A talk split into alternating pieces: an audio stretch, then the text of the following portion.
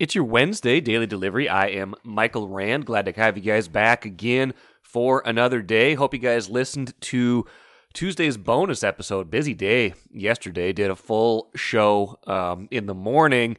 And then, of course, just a few hours later, we learned that Carlos Correa is signing with the Twins. Six years, $200 million could become a 10 year, $270 million deal if certain thresholds, incentives are met along the way. So that became very, uh, very much the talk or the dominant story of the day. Lavelle E. Neal III hopped on a special edition of Daily Delivery with me. You can find that, of course, wherever you find, wherever you found this podcast and others. So hopefully you had a listen to that. Lavelle um, will join me for part two of that discussion on today's show. A little bit more Correa talk, as well as some Vikings talk and NFC North talk with Lavelle.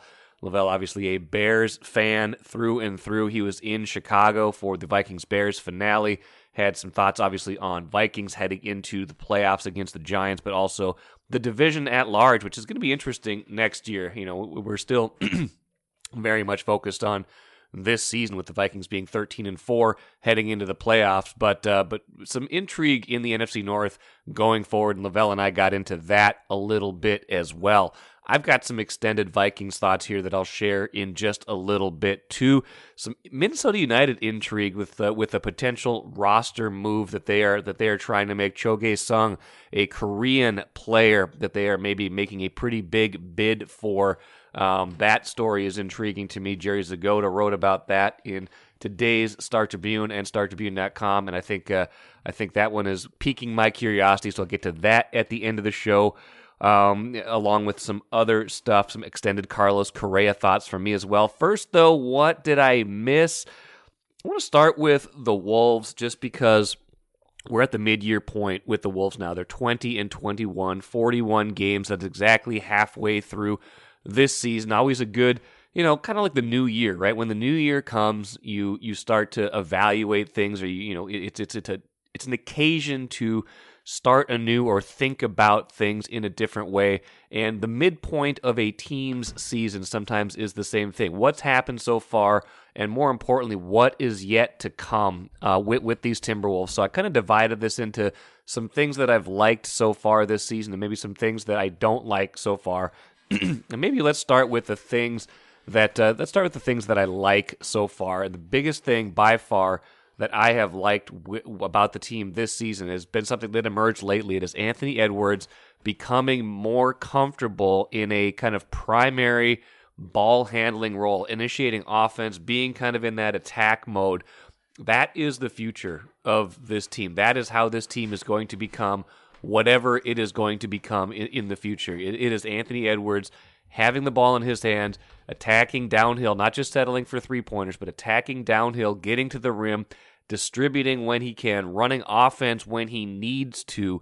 But, but really being in that attack mode. That's that's how they're going to close out fourth quarters. That's how they did it the other night uh, in a in a in a big win against. Uh, I think that was the remember if that was the Portland game or the Denver game, but one of those games, maybe it's the Portland game, where where Ant just went into attack mode at the end of the game and finished things off for them, and that was that was really nice to see because again, like I said, D'Angelo Russell's future here is very uncertain. He could be gone even before the I don't know wouldn't be, wouldn't shock me if he was traded even before the trade deadline coming up in February. What uh, what what is nice about that is is if is if Ant becomes this kind of primary ball handler. You still need a point guard, obviously. You still need a, another guard who can who can play off of him. But if he is in, if he's getting comfortable enough to be that player, where his usage can be high enough that those possessions are productive, that really will fuel this offense. That will give them a lot more versatility. That will allow them to become an elite team as opposed to just a a decent team because an engaged and attacking ant is the key to unlocking all of this.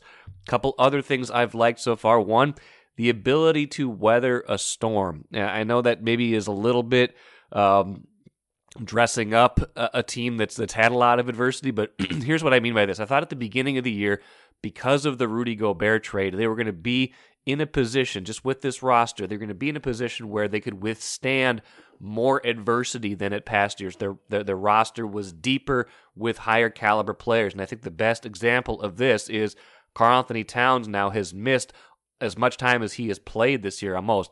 They were 10 and 11 this season in games in which Karl-Anthony Towns started this year. Right now they are 10 and 10 in games without Karl-Anthony Towns. I think in past years that would have been a very hard thing to imagine, but now this year with more depth, with Anthony Edwards maturing, with Rudy Gobert contributing, um, still need to see more from him. More on that in a little bit.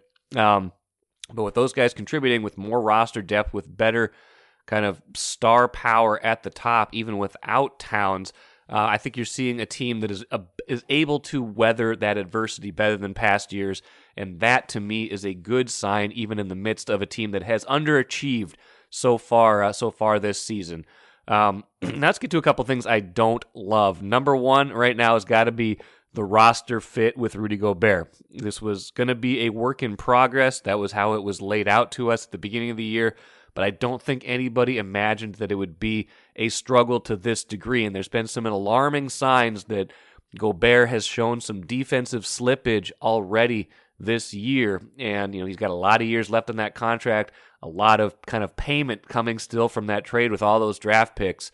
I don't think this is going to be the kind of thing. As long as you have Anthony Edwards, I don't think this is the kind of thing where it's going to become, you know, a, a, bunch of lottery picks, a bunch of high lottery picks that you're giving up. I don't think this is going to ever become something where everything just torpedoes. But their ceiling, again, as much as it's dependent on Anthony Edwards, is also dependent on Rudy Gobert being an all NBA caliber defensive player. And he has not been that this year. He's been a good player, a good defensive player. They've been a much better defensive team when he's on the court than when he's not on the court, but he has not been quite the difference maker on that side of the ball as I had hoped he would be. And if that's a sign of things to come, that is bad news for the Timberwolves, and it's been bad news for them so far this season. And the other thing I'd say about this at, the midpoint is that I still see this as a team that's still pretty immature, a team that is lacking in kind of the the ability to string a lot of good performances together. Now, you know, they've won four in a row. Some good signs in there. Uh, they fall they fell behind by 20 the other day to Houston and, and came back, so that was a little bit of a slippage, but they did manage to at least win that game. I need to see a team that is serious. They need to get serious about this. They need to understand kind of what their strengths are, play to those strengths, play more consistently, get that sense of urgency and get that sense of maturity. I still don't feel like this is a very mature team. I still don't feel like this team has great leadership. I think it's gotten a little bit better lately, but it's just been a flat by and large. If you look at it over the course of the year, uh, not just lately, not just the recency bias of a four game winning streak, this has been a flat team in the first half of the season. They need to play with more urgency, more emotion, and get that edge back if they are going to become whatever they can become. So that's what I don't like so far this season. I think this has been a disappointing first half of the season. I don't think there's any other way to say it. Um, but I don't think all hope is lost either because you do have some examples of winning streaks. You do have some things you can build on. You should get Karl-Anthony Towns back here eventually from that calf strain, and then they can see really what they have building here. And I don't think this is a team, like I said, that's going to bottom out completely, but that wasn't the goal this year. The goal was championship or bust. Karl-Anthony Towns said at the beginning of the year, we are, the ceiling has been altered dramatically at this point, point. we need to see in the second half if they can raise that level again. Take a playcation to Mystic Lake. With 24 7 gaming, the good times never have to end. And you can satisfy your cravings at our restaurants and bars. Or relax in one of our luxurious hotel rooms. Those that play together stay together. And don't forget to join Club M so you can spark new memories and bask in the rewards along the way. Follow the lights to Mystic Lake, where every day is playday. Lavelle, you know, was as we think about the bigger picture of the Twins roster now, before I get you on some Vikings questions, before I let you ultimately go and continue to uh, to work on all the stuff you're working on. As we think about the roster as a whole, I think you mentioned, you know, people might have wanted them to sign some some pitchers with this money. Um, there's there's still time this offseason. There's not it has not been a, an overly active offseason until this Correa deal came together, and maybe part of it was they're waiting to see if this would end up coming together. As long as he wasn't signed anywhere, there was a possibility that this could happen. What still needs to get done in your estimation to make this team not just you know marginally competitive, but but really, you know, on the right path for 2023? I'm just optimistic if the if the health component uh, is more stable than a year ago, this is going to be a good uh, lineup. Um, I because I'm I'm high on Alex Kirilloff and his ability to hit. Not as much on Larnach, but you know he's he's going to be back with some experience. I never liked the Joey Gallo sign. I just thought they just re-signed. Well, people don't say Sano. I think Dave Kingman. Just going back to my Chicago days when I see Joey Gallo or Rob Deer or whoever, you know, Bill Swish Nicholson. We can go back as far as you want, but um, I, I, don't know how that's a good fit here. But um, it's going to come down to pitching. If Sonny Gray and and and Mahle are healthy and paired with Joe Ryan, that's going to be a nice three. And whatever you get out of Kenta Maeda in his comeback year for Tommy John, it's going to be a plus. And you know that leaves you know Bailey Ober and Josh Winder and uh, Louie Varland and some other guys to fight for that fifth spot. And then you've got guys in the minors who are going to be sitting and simmering, waiting for their chance at AAA, who have some major league experience and who are chomping a little bit at the bit here. So I kind of I, I, like where the rotation's at. I just wish they had a true ace at the top of the uh, at the top of the rotation. I tend to think that Joe Ryan Ryan is trending in that direction. Um, 15 and 9 in his first year plus in the majors is nothing to sneeze at. It's better than Berrios through his first 34 starts. It's better than Kyle Gibson through his first 34 starts. Um, and if, if this guy, you know, is able to take the next step forward, you know, he could be definitely an above average pitcher in this league. Does he have ace stuff? No, but he could be at the level where he could pitch like an ace once in a while, like when Rick Porcello won the, the Cy Young Award one year. He's not an ace, but he pitched like one. I could see Ryan being a guy who could be in that mold. So um, still keep searching for top pitching, but the rotation isn't isn't shabby. They got capable arms there. I like the bullpen. I like the fact Lopez is there setting up for Duran. Um, they got Caleb Thielbar against lefties. I wish they had one more power arm, but Jorge Alcala's coming back uh, from injury, and he was trending in the right direction. There's things to like about this roster. It's just the underlying thing is the health component that can't make you say for sure whether or not this team's going to be able to topple the Indians and take over the uh, AL Central crown yet. The Guardians, you mean? But yes, old habits. Yes, hard. the Guardians. Yes, the Guardians, the That's Cleveland okay. Guardians. That's okay. Um, is, is is Caleb Thielbar like the only? Do they not believe in left-handers? Is he the only left-hander in the whole in the whole pitching staff right now? Why why can't they get a left-handed starter? They've got another kid uh, who's a lefty who they gave time to last year, and you're putting me on the hook on the on the hook here because I can't remember his name right at the top of the, of the bat, but they called him up and he had some looks last year. Yeah, Jovani Moran. Oh yeah, yeah, uh, yeah, Moran. Yeah, yeah, who called up and got got a, got some looks in the majors last year. Um, he looks he looks like he's got he's got some promise too. But I would they don't have a lefty in the rotation. That's no. the thing that kills me. Like I saw like the last left-handed starter see the last like left-handed Martin Perez. Martin Perez, the pitch at least 20, make 20 starts. It was Martin Perez and Alberto Mejia. So it goes back that far. So they, that's why I think I, am surprised they didn't make a hard run after Carlos Rodon. That's a guy I would have given uh 27 million a year to because I thought he had the ability to be the front of the rotation and he's left-handed, but yeah, uh, it didn't come to pass.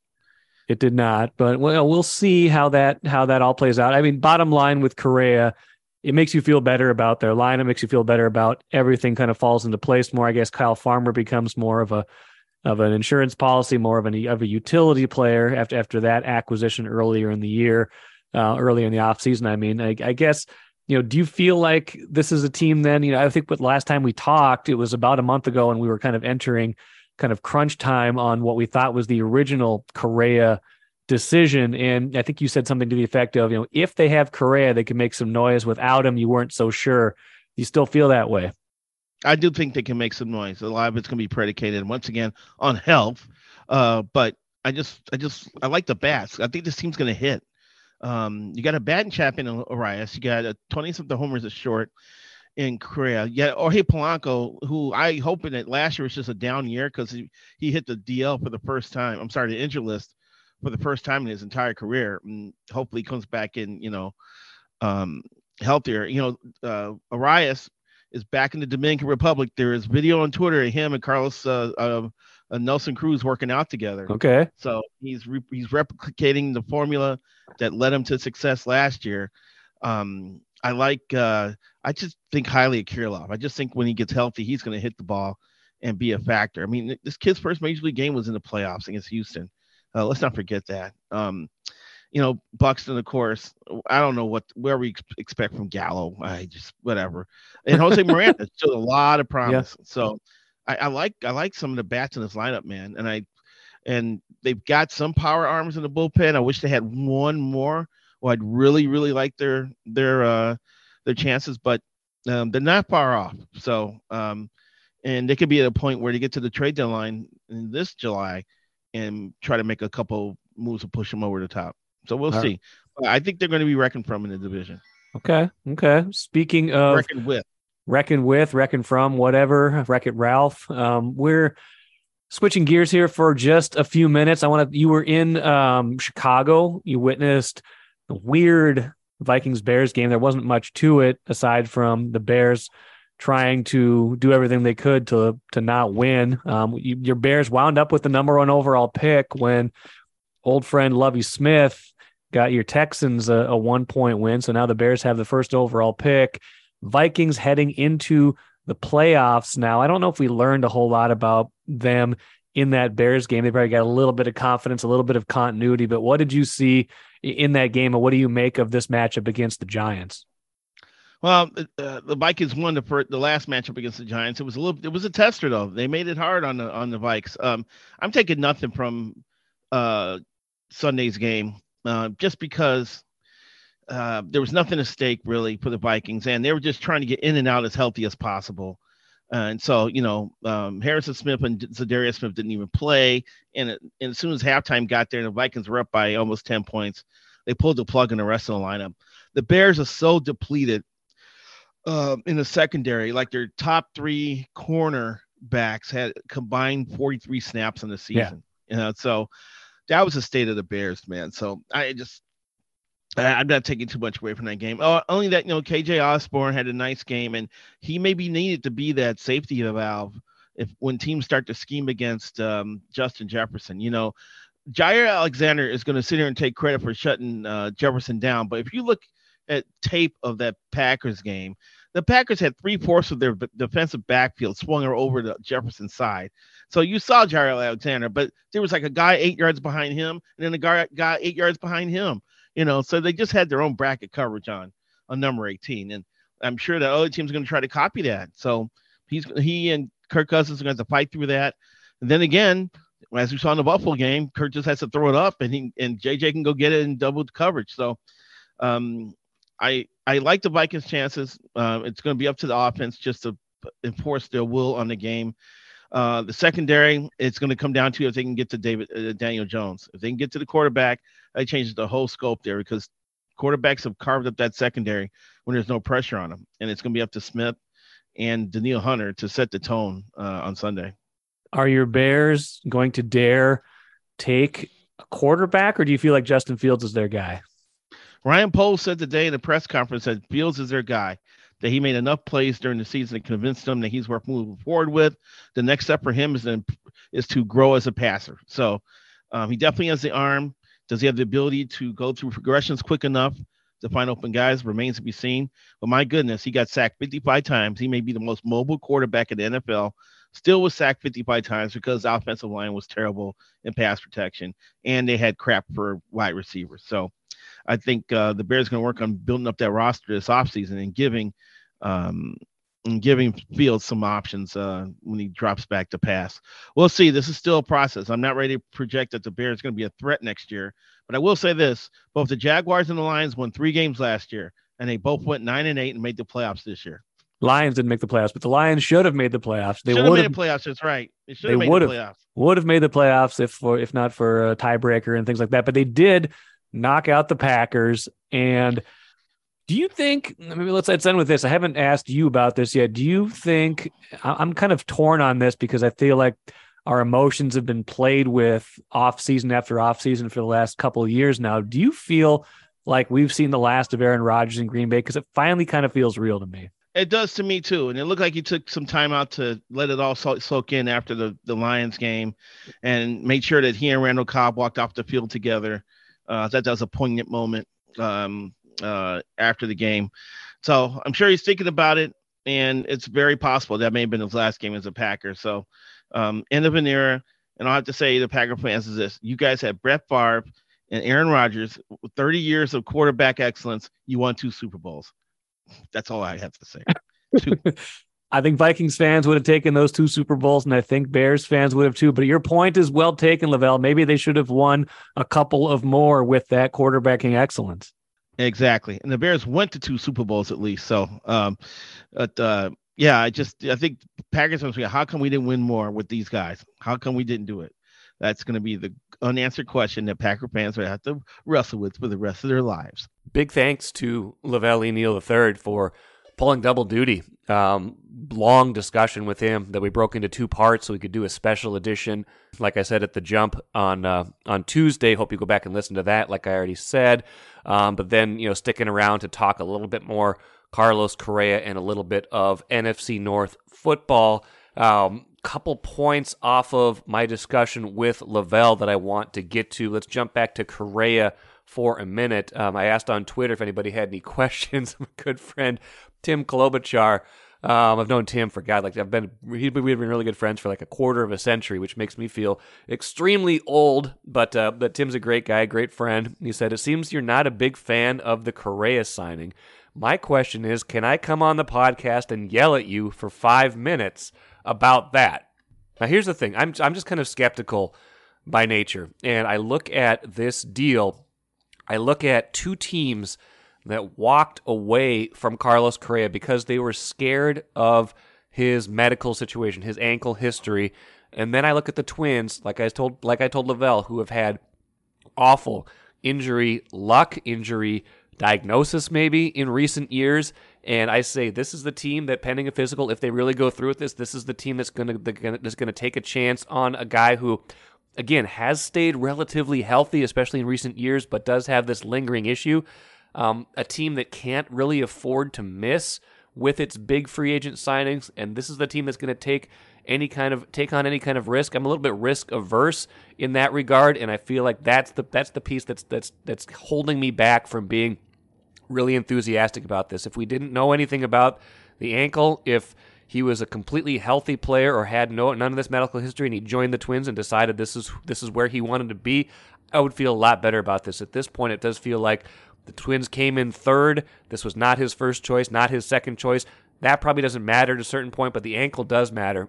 now, the good part does outweigh the bad, right? I don't know who else the Twins could get at this caliber even at that price, at the six years, 200 million, or at the 10 for 270 if all the incentives get met. I don't know who else the Twins could spend that much money on and get that much value from just from one player. Not everybody's going to want to come here. Not a lot of people are going to want to come here. So I get that. I get that signing a player like that's a huge deal for the Twins. I like the way they structured this deal. Ultimately, six years feels a lot less risky than 10 years guaranteed. I know that the at bats trigger some of those things, but if he's met if he's met those thresholds, that means he's staying healthy. If he's staying healthy, that largely means he's probably been pretty productive because Carlos Correa, when he is healthy, is productive. So I like the structure of it. I think that mitigates a good amount of the risk. I'm just worried that two good teams walked away from this, including one team, the Mets, that has an owner that treats money like it's not really an object. They've said, no, no, no, here's our line in the sand. We're going to offer you basically half of what we were going to give you six years, cut the money in half. This is our offer at this point. The Twins basically outbid the Mets in terms of guaranteed money over the next six years by, by about $40 million. So the Twins are going above and beyond what a team that doesn't really regard money as an issue was going to do. That that scares me a little bit. That means that other teams' medical staffs were providing some advice that said, "Eh, I don't know about this." So the Twins. Uh, the bottom line is the Twins need to be right about this. They've mitigated some risk by cutting this down to six years. Two hundred million sounds like a lot of money. It is an ungodly amount of money, but by baseball terms, it's not. I shouldn't even say. I mean, it's hard to even say this, but it, it's not. It's not that bad. It, it, it is a relatively uh, it's a it's a relatively palatable deal in, in the in the larger context. You just worry about that ankle. These these baseball salaries are guaranteed. If at some point this becomes a real issue, that's going to be a problem for however long he is still on the payroll. So I just worry about that risk factor. I worry a little bit about the optics of a guy who didn't you know didn't choose to be here right away or didn't even choose to be here on his second choice. I worry about that a little bit. That can get washed away pretty quickly when he comes in here if he plays well. Bigger thing to me is the injury risk. If they come out and this works, um, all everything's going to be forgiven. All this all this skepticism is going to be forgiven pretty quickly. But if it fails, this will be ripped forever. So sorry, Tim, I didn't let you onto the podcast for five minutes to yell at me, but hopefully I explained things a little bit more clearly where I'm coming from. But also, let me say this is a big deal for the Twins. This is a huge coup for them to be able to get a player of this caliber, even if it did come in the manner it did come. This is a big deal for this franchise, and if it works, this will be a very good deal for them. And please do read the rest of the coverage on Star Tribune, StarTribune.com. Lavelle wrote a column. Phil Miller um, wrote the wrote the news story. Megan Ryan um, wrote another analysis piece about what this all means. So a lot of good stuff to read on Star Tribune, StarTribune.com. Please check this out uh, because there was, like I said, plenty of coverage. Getting to the Vikings really quick. Like I said at the beginning, um, I got a got a good mailbag suggestion. Maybe writing a, a mailbag uh, question answered today on StarTribune.com. And the question essentially was what was wanting uh, myself and Ben Goessling and uh, and uh, uh, Andrew Krammer to go back and and listen to the very first season episode of the Access Vikings podcast and, and hear what we said about this team and what we were predicting about this team and see how close we were to the reality. And obviously, I was way off. And maybe we'll do this exercise. Maybe not today's show because I feel like we're going to still be uh, pretty pretty focused on the playoffs when we record Access Vikings here a little bit later Wednesday. But I feel like um, I feel like obviously I was way off. So I think the thing I want to say about this is I predicted them to be seven and ten. They're 13 and 4, and I think we've spent some time in the last few weeks, especially, um, focusing on what this team isn't, focusing on you know, ah, they, you know, the, the defense is still largely in shambles. Ah, the offensive line, a lot of problems right now. Ah, they've, they've fallen behind by 33 points in three games this season. No good team in NFL history that we can find has ever done that. So, yada, yada, yada. This team doesn't have the depth or the skill to make a long playoff run, things like that. Maybe we do need to take a break, take a breath right now, and just say, wow, this team went 13 and 4. They way exceeded any expectations, any realistic expectations, at least in the win loss column that any of us could have had.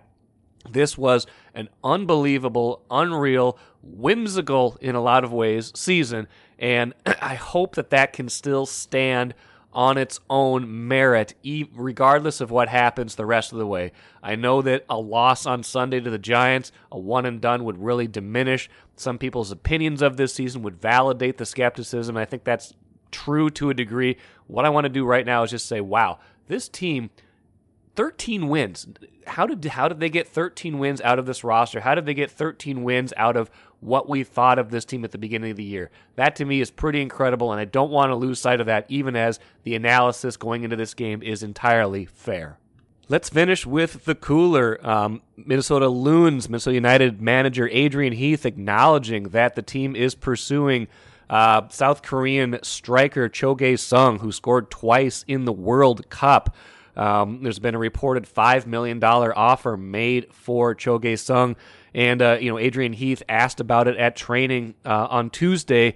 Didn't uh, didn't throw any cold water on it. His quote saying, "I'd be lying if he wasn't of interest. The way he played in the World Cup showed everybody, but we'll have to wait and see. There has been some dialogue there." Interesting. That is one to watch. That would be quite an addition for the Loons. Again, a player who scored twice in the World Cup. That is a high caliber player to be thinking about adding at this point, and that would change the dynamic of Minnesota United. That team uh, just started training earlier this week, a long wind up to the beginning of the regular season in late February. Home opener, I believe, in early March this year. They don't usually make the Loons go uh, into Allianz right away. Given the weather here, this would be a terrible day right now to play soccer. um, in the in, at Allianz, although it's probably not too far off from the date that they had that World Cup qualifier last year. But we'll see on that. We'll see where the Loons wind up. But if they can uh, find a player of that caliber up top, that would be quite a coup for them. So we'll see if they were able to pull that off. I'd like to talk to Jerry at some point too to get a little bit more in depth on the Loons. That'll do it for today's show. Thanks so much for joining me here on uh, on today's daily delivery. I'm Michael Rand. Listen to Access Vikings later on Wednesday. Lots of other good stuff coming up this week, and I'll talk to you again tomorrow.